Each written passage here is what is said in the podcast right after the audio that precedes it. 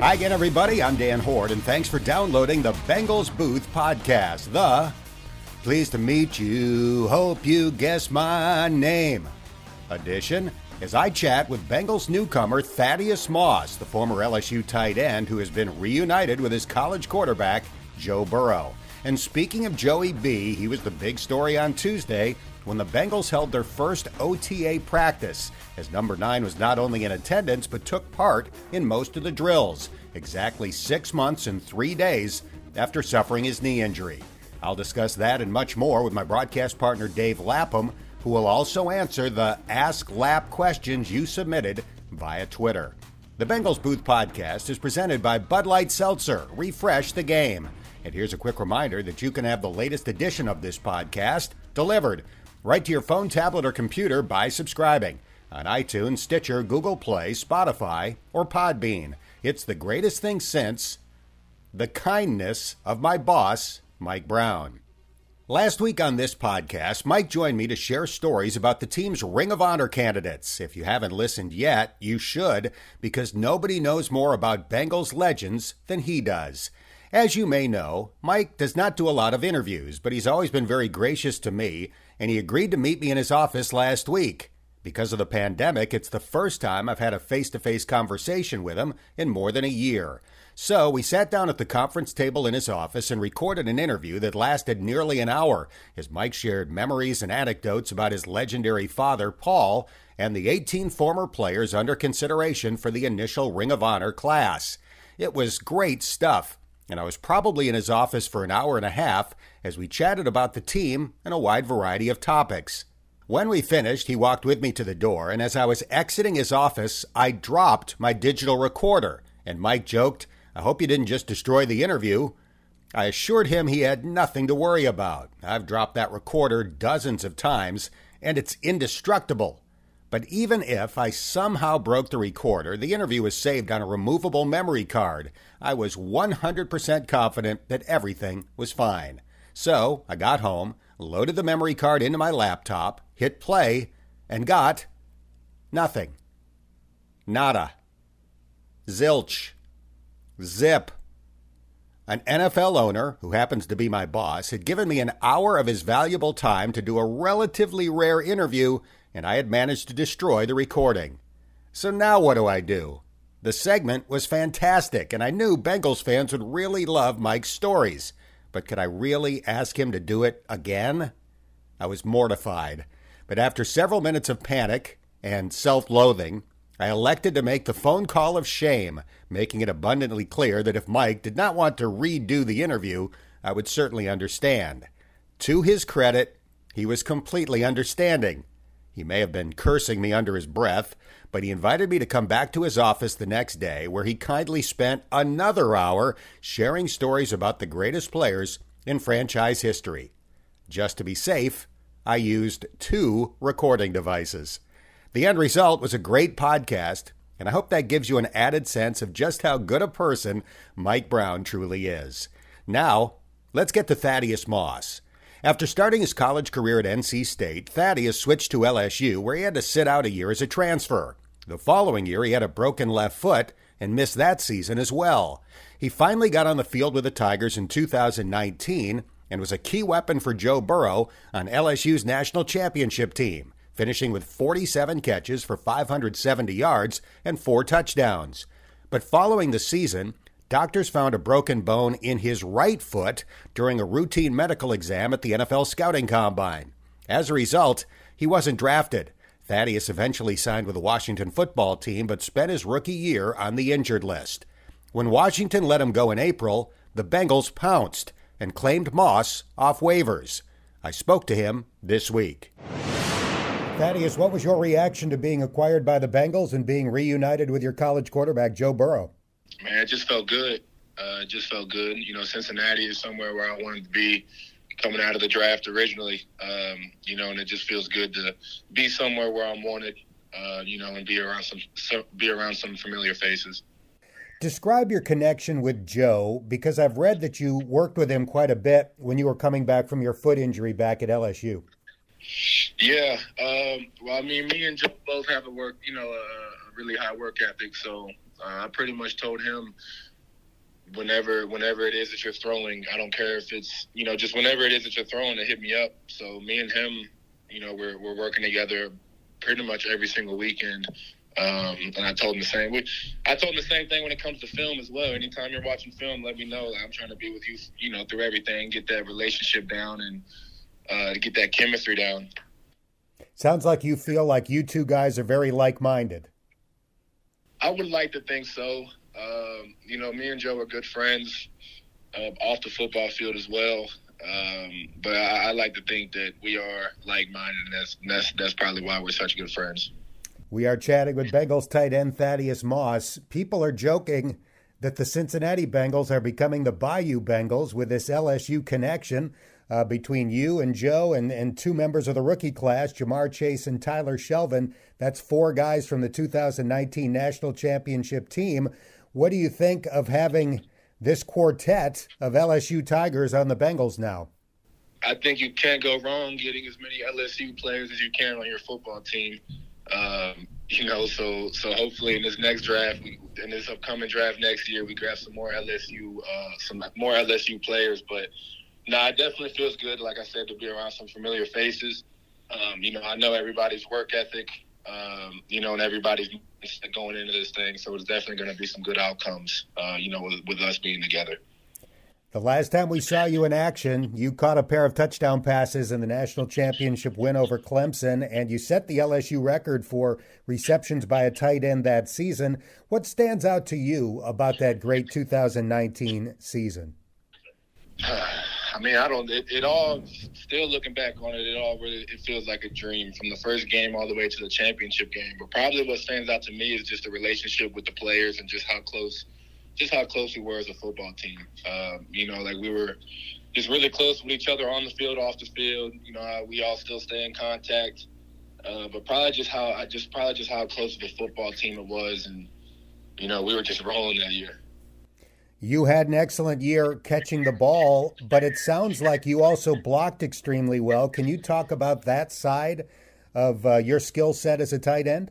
Yes, well, I like to be well rounded. Um, when I first got to LSU, um, the word about me was that all I wanted to do was run routes and I didn't want to block. So, um, you know, I, I, like to think of myself as a well-rounded tight end.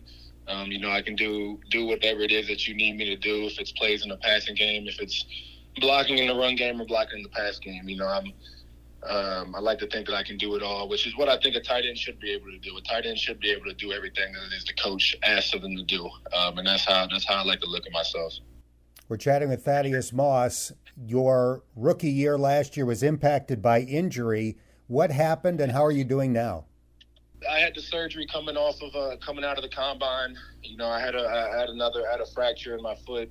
Uh, you know, I didn't know about that I played with. You know, the whole season, the whole championship season that I didn't know about.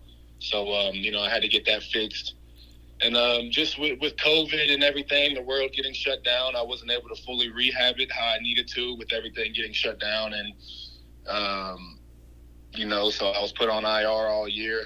Uh, you know, I wasn't able to really. I couldn't even get a few. I didn't even get some practices in. So, uh, but how I'm feeling now, I feel great, man. This is the best I've felt since before any of the injuries. Um, you know, I put a lot of work in to get back to this get back to this point. Um, you know, and I feel good about myself and where I'm at right now with my body, and I'm really looking forward. Um, you know, I'm really looking forward to what the future holds in Cincinnati for me. Foot injuries are obviously a serious thing, and I know you had surgery a couple of times at LSU might last year have been a blessing in disguise, just giving it a year to re- rest and recover? I mean, it can be looked at it like that. Yeah, I definitely took the, the year was definitely helpful, and I was able to take a step back and look at my body, listen to my body, and work on it. Um, you know, but I don't, I don't, I don't want to look. I don't, I don't like looking at that as a blessing in disguise because nothing about it was a blessing. Yeah. Um, but um, nah, I like to say I definitely took advantage of last year and like I said, I'm looking forward to I'm looking forward to this year and you know taking it day by day. The Bengals have a young tight end room, with the exception of a seven-year vet C.J. Uzomah. How much contact have you had with your fellow tight ends? I've had uh, I mean, I wouldn't say a lot of a lot of contact, but I've I've, I've talked to almost everybody. I've talked to, I've talked to him a good bit. Um, yeah, I mean, I've talked to him a good bit. It's a good, it's a good group of, it's a good, uh, good tight end room, good group of guys. Uh, you know, with James Casey being a position coach, great guy. Um, you know, and they're all just good guys in the tight end room, really helpful. Um, you know, really just down to earth guys, and uh, it's going to be a fun year working with them with, with those guys. James Casey is an interesting guy, former professional baseball player, former NFL football player, and a young guy. He almost looks like he could still play. Are you looking forward to learning from him? I am looking forward to him. Uh, coming out of the combine originally, um, I thought me and me and Coach Casey had a really good relationship just from the conversations that we've had. Um, but now I definitely am looking forward to to working with him and learning from him, and you know just getting in there day in and day out with him, and you know hearing what he has to say and applying it. You know because he's he's been there and done it himself, and also it's, it's it's fresh. You know he was just he was just playing not too long ago, so he definitely has some experiences that I want that I'm looking forward to pulling from. Thaddeus, I don't even know if you're aware of this, but the Bengals have had a lot of great players in recent years who went undrafted. Vontaze Burfict, Alex Erickson, Vinny Rey, just to name a few. I know those guys played with a chip on their shoulder as a result. Do you have the same chip? Absolutely. I already I already have a chip on my shoulder. I've already had a chip on my shoulder my whole life from my last name and you know, being undrafted was definitely I felt like it was disrespect and a slap in the face. Um, so definitely playing with a chip on my shoulder, that's just this is a bigger chip on my shoulder, you know, to prove everybody wrong and prove myself right. And um, you know, definitely definitely a chip on my shoulder. I'm just looking forward to getting out there and playing ball, man. You mentioned your last name. Your dad, Randy, is one of the greatest wide receivers in NFL history. You helped unveil his bust when he went into the Pro Football Hall of Fame in 2018. How has that impacted your football life? It, it's brought more attention. You know, it's brought more attention to me. Um, some, most of it's been unwanted because I could care less about the attention, man. I just want to play football. Um, so definitely, it's brought more attention and more eyes on me. Um, yeah, it's had its perks, but it definitely had its downs and its negatives. Um, but just having him in my corner you know, being able to rely on him, hearing what he has to say about everything because he's been through so much has definitely been been helpful. Couple more questions for Bengals tight end Thaddeus Moss. You played your freshman year of high school in northern Kentucky at Boone County. How long did you live in the Cincinnati area, and does it make it a little bit easier to join the Cincinnati franchise having spent some time around here? Yes, um, I think I lived here about six years in uh, northern Kentucky. Um, you know, it, it definitely does make it a little bit easier. On top of coming coming into a football team where I have some familiar faces, but to an area that I know pretty well, you know, and I still have some family out here. So, just being out here in a familiar place with some familiar faces definitely makes the transition a whole lot easier. Did you follow the Bengals at all, or attend any games during that six-year period? Um, I mean, I followed the Bengals. I wouldn't say I was a Bengals fan, um, but I think I came to I came to two football games. Um, and I know one of them was when my when the Patriots played the Bengals, but I think I came to two football games um, and followed them a little bit. I followed them a good bit, actually. I'd say. All right, last thing. I see you've been assigned or, or chosen the number 81. That was the number your dad wore with the Patriots when he set the NFL record for touchdown catches in a season. Did you choose it or was it just handed to you? Well, it was handed to me, and I mean that was the number that I wore in college. You know, that's my number. I wouldn't really say I picked it based off of my father and what he's done wearing that number. Um, you know, I just thought 81 looked good on me, and that's that's what I'm rocking with. But I was handed handed it to me, you know, from the team, and I'm, you know, I was I was pretty I was pretty happy to get that number. You know, considering it's my college number as well. Well, the team obviously saw a lot of footage of you excelling in that number at LSU, and I know the Bengals are delighted to have you on the roster. Welcome to Cincinnati, and I really appreciate your time. Thanks. Absolutely. I appreciate it. The Bengals Booth podcast is presented by Bud Light Seltzer. It's light and refreshing with a hint of fruit flavor. Over the past month or so, the players from 21 NFL teams have released statements saying they intend to skip voluntary spring practices better known as OTAs or organized team activities. The Players Union actively encouraged its members not to attend, citing the reduction of injuries after everything was done virtually in the offseason last year. But when the Bengals held their first OTA practice on Tuesday, attendance was perfect.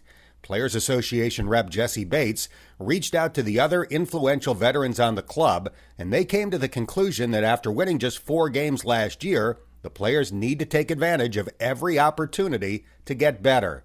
It certainly speaks to the character of the players in the Bengals locker room. Dave Lapham and I attended Tuesday's practice and shared some observations when it was finished. Lap, the big story on the first day of OTAs was obviously Joe Burrow. Not only was he out there, but he was very active at practice. He wasn't running and wasn't rolling out from left to right, but he was throwing and taking part in, in virtually every drill. Yeah, he was, and uh, he said after practice he feels like he's 85%. It looked, it looked even maybe even better than that. I didn't notice any uh, hitch steps, any fall steps. I didn't notice anything you know different in his footwork or his mechanics. Um, I thought he I thought he did really well. And you know when you think about it, it's like all right, well, which one would be the better knee for a quarterback, the left knee or the right knee? The right knee would be you know that's where you're you're planting and, and then pushing off. So is that the tougher to come back from, or is it the left knee where you're following through and you're you know you're torquing and contorting a little bit? They're, I think they're it's like six of one, half dozen of another there. So I think the fact that he is where he is is, is pretty impressive if it was the arm, you'd definitely want it to be the left. no doubt. It was interesting hearing from head coach Zac Taylor after the first OTA practice talk about how cautious they are being with Joe at practice to the point that when they were doing passing plays, they didn't even have Joe Mixon line up in the backfield by him just in case they accidentally collided or there was a fumbled snap that led to a collision. They want to make sure that Joe Burrow is standing alone back there at all times. Absolutely. Um, caution is, is, is everything, and he is going to be uh, operating from the empty backfield look. I mean, if there's a back or receiver uh, initially lined up there, they're going to motion out of there and give him all the real estate that, uh, that they can. Uh, and you, yeah, you would hate to see like him trip on a ball, step on a ball, step on a guy's foot. Um, you know, if there's in live action, a, a, lineman gets bull rushed back to the quarterback, you know, a defensive lineman bull rushed to an offensive lineman that led to the initial injury and threw his body in and his body into Joe Burrow's knee. So at practice, even if there's a bull rush and the quarterback, as he's making his uh, stride step, steps on one of those players' foot, and, you know, now all of a sudden you have a, a different and uneven landing spot for the quarterback's foot, and that can obviously affect the knee. So I think they're going to be extremely careful with him all through training camp. It's going to be interesting, Dan, to see if he does take snaps. He, he verbalized that he'd like to potentially take some preseason snaps, and I could understand that. You know, knock off the dust and rust and cobwebs, but you weigh that against the things we're talking about. I'm not sure. I mean, Mike Brown and the, the organization and the coaching staff, they're going to have some long talks about that, I'm sure. The goal all along is to be ready for week one against the Minnesota Vikings. And even though Joe raised the possibility of maybe getting in a few snaps in the preseason, as you just mentioned, I can't see it. I just don't buy the notion that Mike Brown and Zac Taylor are going to say, yeah, go ahead, take three series. Yeah, I, I agree with that. And I think that it'll make it all the more difficult for Joe in the opener against Mike Zimmer, one of the more, you know, accomplished defensive coordinators in the National Football League. Now the head coach of Minnesota Vikings, but his thumbprint and all four fingerprints are all over that defense. So he's going to make uh, life as tough as he possibly can for not only Joe Burrow, but the offensive line from a recognition standpoint. Joe, from a recognition standpoint, try to cause some confusion, get some free runners and things of that nature. So uh, guys are going to have to really be on their game mentally and physically against a a guy like Mike Zimmer who will be game planning and scheming against them. So, if you were a starting lineman right now and Joe Burrow was your quarterback, how excited would you have been today to see him out there after what took place in the 10th game last year? Yeah, I, I definitely would have been juiced up. You know, there's no question about it. And, uh, you know, the guy that I think probably felt the best about it is Michael Jordan because he's the one that obviously got taken advantage of physically on that play and it looks like he really made a, a, concerted effort to drop some tonnage in the off season. I mean, he, he's in much better shape. He's a different looking body out there, so I think he realizes that he's in a fight for his life.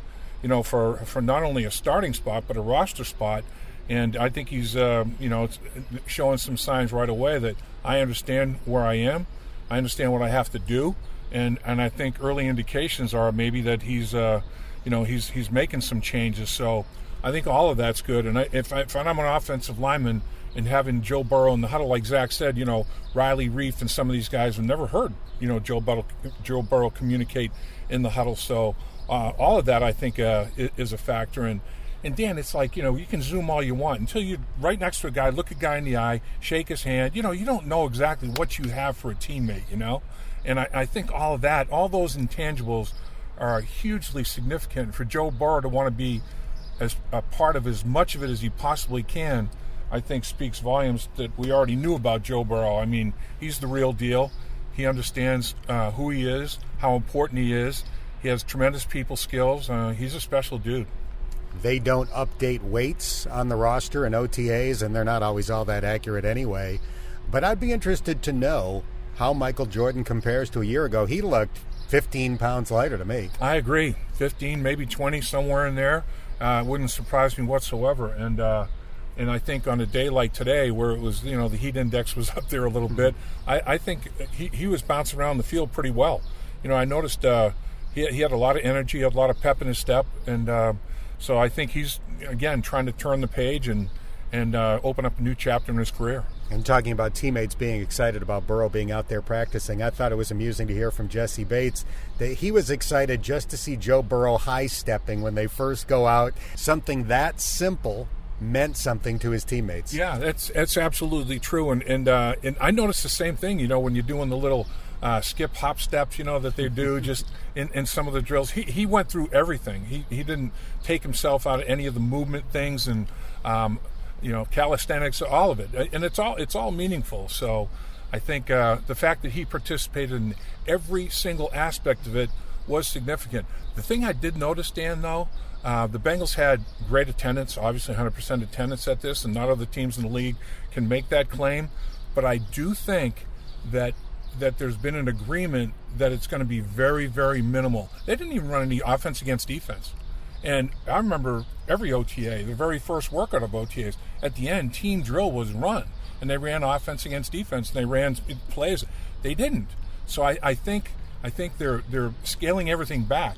Okay, if you show up to minicamp, make sure you don't do anything or do less of where injuries might occur if you're in team 11 on 11 and, and you're playing bump and run, you have hands on people and people get tangled up in a pile. If you run an inside run play, even though it's not full contact, there's a lot of feet and a lot of bodies around each other, and guys can get caught in compromising positions and bend the wrong way with an ankle or a knee or whatever. So I, I think that there's been some sort of an unwritten agreement as such that, mm-hmm. okay, if you go through OTAs, you're going to maybe at the very end, the last week of OTAs, you might be able to run some team but it sounds like they're not going to run any team drills all this week and maybe into next week. Well, I think that's by design. I don't think that's an accident. Well, let's talk about attendance because that was the other big story on day one. We've seen players from other teams say that they plan to skip the OTAs, and I'm trying to picture what this practice looked like in other cities. Were they doing it with 20 guys out there, 25 guys out there instead of nearly 100? Yeah, I mean, you look at it if, if you've only if you only had seven draft picks, if, if you didn't sign, uh, you know, 15 free agents at different positions, you couldn't run team drill anyway. So yeah, I mean, it, it, it's interesting. And I think another place that might have looked like uh, the rookie mini camp that we watched mm-hmm. last week, and that, that's probably about it. Uh, you know the rookies are going to show up. The rookies are like, uh, no, don't don't expect me not to.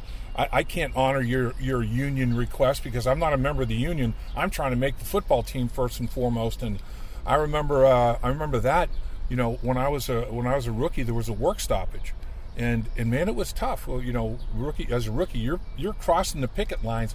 Future teammates are walking the picket lines, and you're you know you're going in there to go to practice, and they're looking at like, hey, Rook, you know, uh, we'll be catching up with you. Look forward to seeing you on the practice field. You know, it's going to be interesting. You know that. So it, it, it was a real interesting dynamic there, and uh, I don't I don't kind of wish that on anybody for sure, but it, it is interesting how it might look around the league.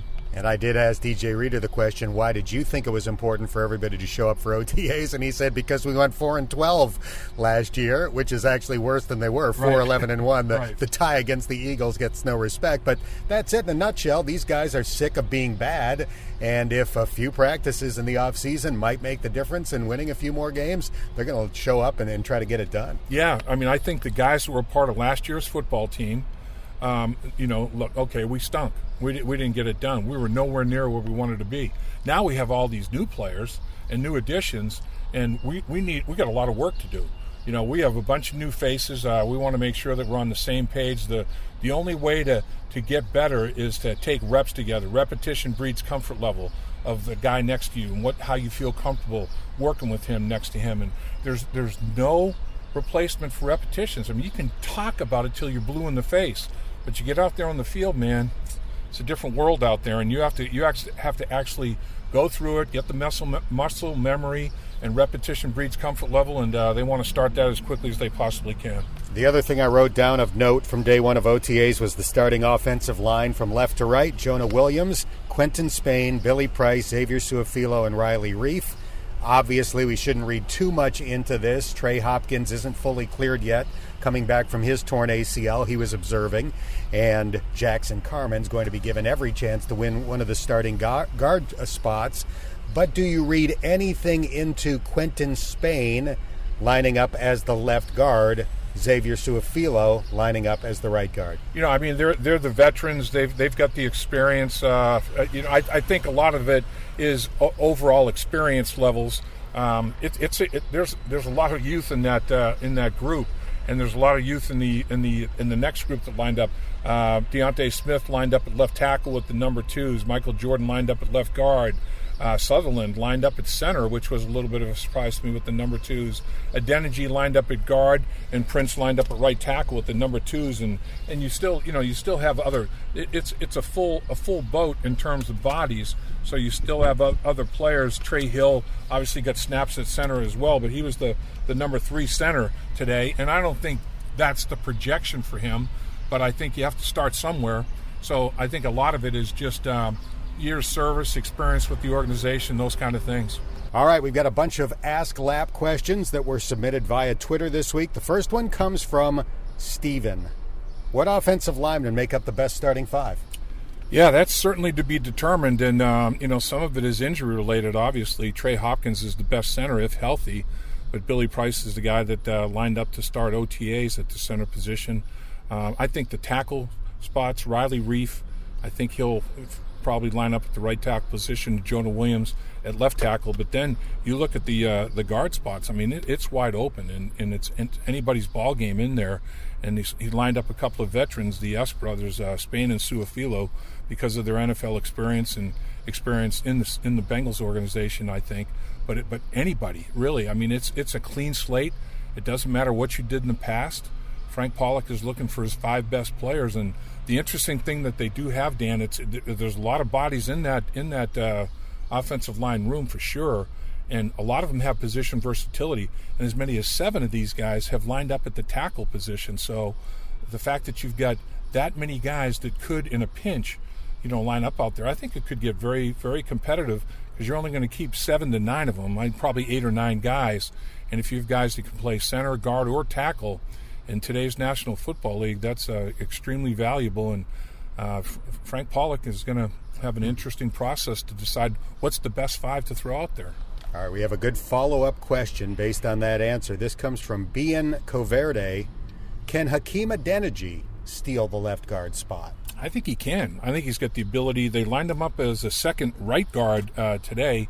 He was in there behind Su'a-Filo at the right guard position, but you know, right and left, it, it doesn't really matter in, in, today's NFL. Again, with the position versatility we're talking about, and I, I think he does have the the skill set. I think he has the feet, and I think he has the the hand placement ability. And um, you know, if, if you can play tackle, usually you can slide inside the guard, and he has played quite a bit of tackle in his in his football career. So, I think if he shows the athletic, uh, you know, that it fits him athletically and he's one of the five best players in, in Frank Pollack's mind.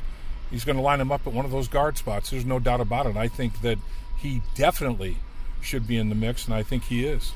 Let's stick with the offensive line. Brian and Greg essentially asks the same question. Should the Bengals sign recently released Washington football team offensive tackle Morgan Moses? You know, I, I think the economics of it, or, or, maybe the what's holding Morgan Moses back from signing anywhere right now, um, the June 1st or June 2nd, whatever it is, when the salary cap changes, uh, what kind of a hit that will be from a salary cap concern. All of those things come into uh, come into play, come into consideration. I would think that you're never not evaluating opportunities to get prospects to the offensive line, but can it fit? Can the economics work? Um, is the player what, what's what's the medical on the player? Is there something that you know Joe Joe Q fan has no idea that uh, that there's been an issue with Moses um, over the last couple of years? So all of those uh, play a big part in it. And the trainers are usually very, very honest with each other. You know, within the confines of the National Football League, uh, they don't they don't really keep secrets from each other in that regard. Bengalorian asks this question: What is your take on the linebacker corps? What do they need to do to not make linebacker a priority in next year's draft? Well, they drafted three of them in the not this past draft, but the draft before, and they, they like all of them. Um, so I, I think that they're excited about their their linebacker corps, and usually from year one to year two, there's a significant uh, better understanding of, of the game, what's asked of you, how to execute it, and uh, and fit within the scheme of, of the of the uh, of the defensive coordinator's mindset and putting his game plan together. So I think all of those factors are going to be uh, an improvement for the linebacker corps in general um, and specifically with every single player. So I, I expect across the board linebacker play to improve. And you know, I think obviously Josh Bynes is was a guy that uh, you know was almost like an assistant coach on the football field. Does he have anything left? You know, in terms of uh, rubber on the tire to to stay out there and, and, and, give them a lot of snaps.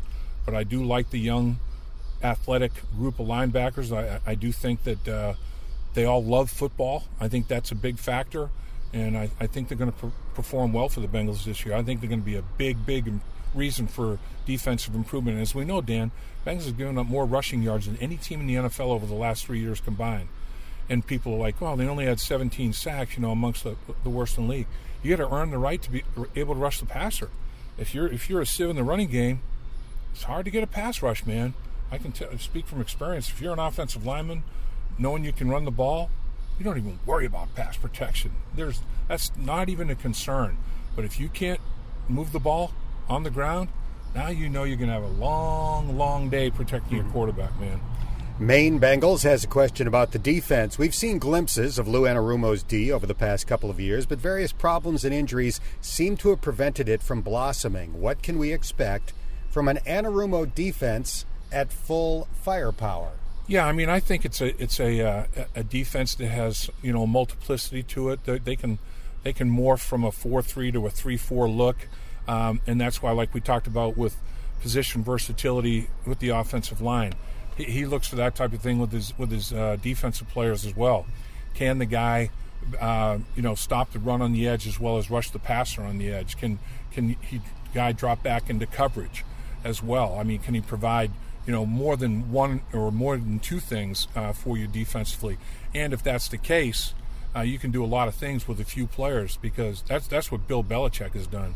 Bill Belichick, in my mind, his defensive success over the years is he has found you know very very sound football players that have a good intelligence for the game of football that have position versatility and he can count on them to do multiple things and do them all the way they're supposed to be done do it how you're coached to do it. And I think now that uh, Lou Anarumo feels like he's got a room full of that type of player that he's handpicked now over the last couple of drafts and free agency. They they spent dollars in free agency and used high draft picks, you know, to help him. So uh, I, am excited to see the fit. You know what, Lou Anarumo asks of these guys: Are they capable of doing? And they better be, because you know they've been chosen to do so. And see what kind of fit that uh, how that unfolds and, and what the Bengals can do because if you the, the New England Patriots are so hard to prepare for because even from one quarter to the next or one half to the next they're running a totally different scheme against you, and you know that's at the highest level. And I'm not saying the Bengals defense is going to be that, but it'd be nice if all of a sudden, uh, you know, you see the opposing offensive lineman going to the sideline, taking the helmets off, scratching their head, mm-hmm. and the coach has got a grease board and he's frantically diagramming because they don't know what the hell's going on out there with with respect to the scheme. And and when when you can run different schemes and not have to substitute players to do it, that's when you're living in high cotton.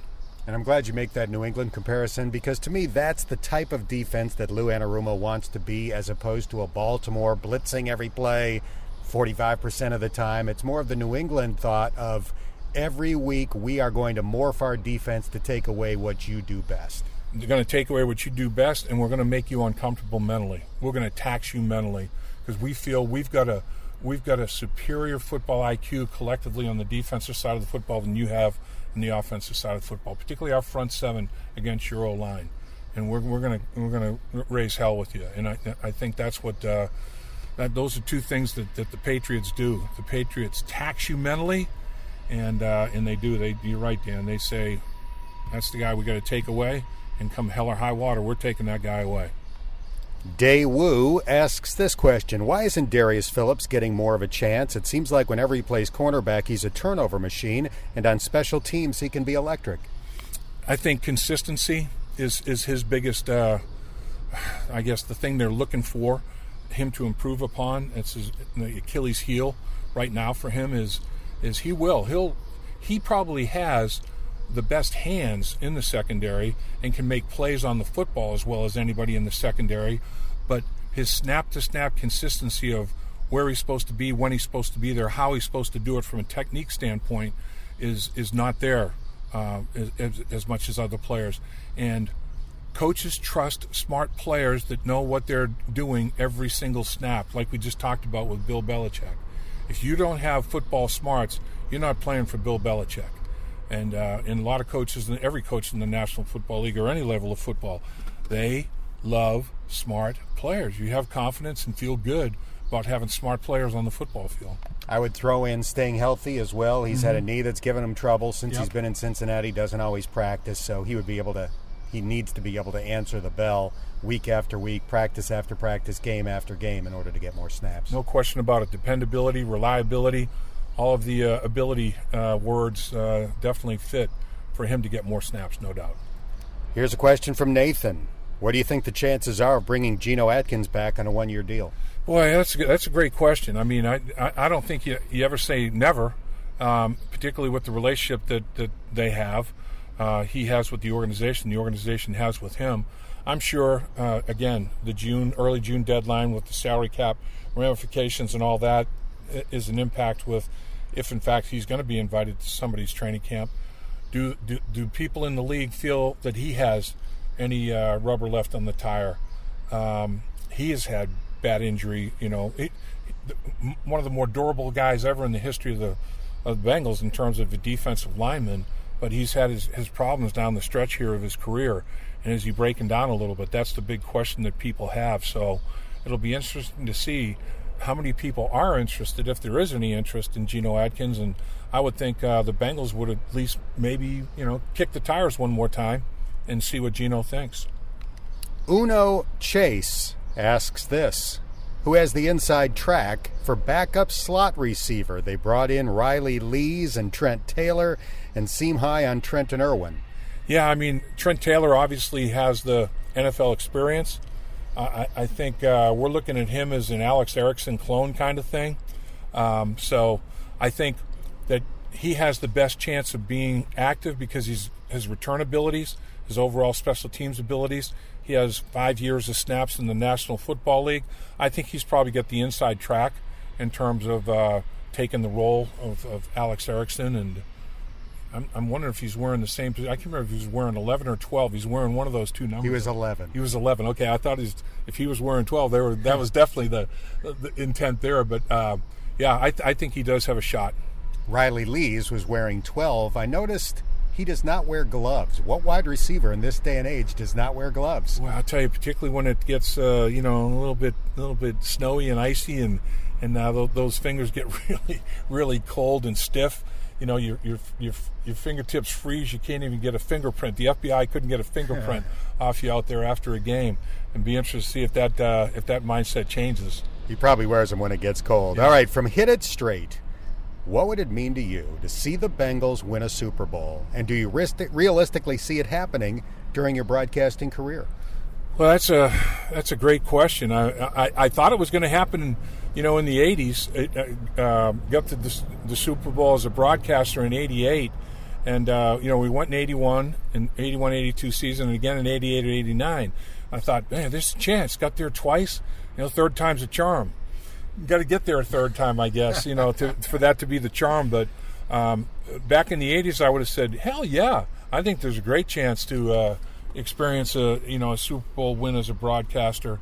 Didn't get it done as a player. Got there and obviously came up short, and uh, you know never really do you ever get over that. Um, but it would be nice to get one as a broadcaster, Dan. Would I'd love to call a Super Bowl winning uh, performance with you. That would be awesome. Oh, it's going to happen. Trust me, it's going to happen. And here's why it's going to happen. I am not going to allow you to retire until it happens. oh man, you, you, you may have to prop me up and slap me around. nah, because it's happening in the Joe Burrow era, so you're not going to have that. to wait I very long. All right, we like to end whenever possible with a couple of wild card questions that came in on Ask Lap. The first one comes from Travis. What made you decide to do your own podcast? It's great, by the way. Oh, I appreciate that, Travis. Yeah, it um, just had, uh, you know, just started thinking about, uh, you know, something, um, doing doing interviews with not just Bengals and football people, but just sports people in general, and um, in the city of Cincinnati that Cincinnati fans might have an interest in, and, and, maybe sports figures outside of Cincinnati that have some sort of a Cincinnati connection. Just thought that might be uh, might be fun to do. And uh, First Star Logistics, uh, who I do some work with uh, in in the off season, um, they had an interest in in uh, being a sponsor of, of the podcast. So they set up a beautiful studio for me over there at their at their location, and uh, it, has been a lot of fun. Um, and really you, you, learn something about these guys. It's something always comes up during the course of a half hour, 45 minute podcast that you didn't necessarily think you were going to be going down that road. I mean, you know all about it. Uh, you do a great job on podcasts, and it just, um, yeah, I, I, I, just I enjoy, I enjoy finding out uh, not the unknown, but maybe the the less known about people that are more high profile. You know, it's kind of interesting. Travis is right. It's awesome. I've listened to almost every episode. The Kevin Youkilis one this week was great. If folks want to skip the Dan Hoard episode, that they was can. awesome. You were phenomenal. it was fun to do. It was fun to you do. You were phenomenal. I just did uh, Luke Fickell Monday, nice. and he was not good. He was great. I mean, it was a good 45, 50 minutes, and really some interesting stuff about uh, Coach Fickell in there. I don't want to give anything away, but I, I think it's I think it's worth a listen. He's he's well, as you know, he's he's special. That dude, he, he's he's got it together. Can't wait to listen. Even though I've talked to Luke a billion times, I'm sure just from the nature of having somebody different ask the questions, I'll learn something about him that I've never learned before. Final question comes from Governor Chief. What was your favorite post game meal? My favorite post game meal. Uh, it, it, didn't. It didn't happen very often, but I, am predominantly I, am a beef guy. I, I love a good steak, but man, being from New England, if you find a good lobster, mm. a good lobster tail, can't beat it. And I, I, like to tear apart a lobster. I like to order a whole lobster and just, you know, get to get after the tail, the claws, the whole thing. And uh, my mother-in-law, God rest her soul, she got every bit of lobster meat there was to get in, in the lobster, and uh, then would make an unbelievable lobster salad. So I, I'd have to say that the most special meal would be an unbelievably well, perfectly cooked lobster. Do you eat the tamale, the green stuff at the top of the tail? Negatory, nor the roe. I don't eat the tamale or the roe, the red roe. No, no, I don't. I don't go there. I, but she ate the tamale. I mean, she she went after the whole thing, and they say it's a delicacy, and I'm like, mm, good. Then uh, you can have mine. That's going to do it for this episode of the Bengals Booth Podcast, brought to you by Bud Light Seltzer. Refresh the game. If you haven't done so already, please subscribe, and if you have a minute, give it a rating or share a comment. That helps more Bengals fans find this podcast. I'm Dan Hoard, and thanks for listening to the Bengals Booth Podcast.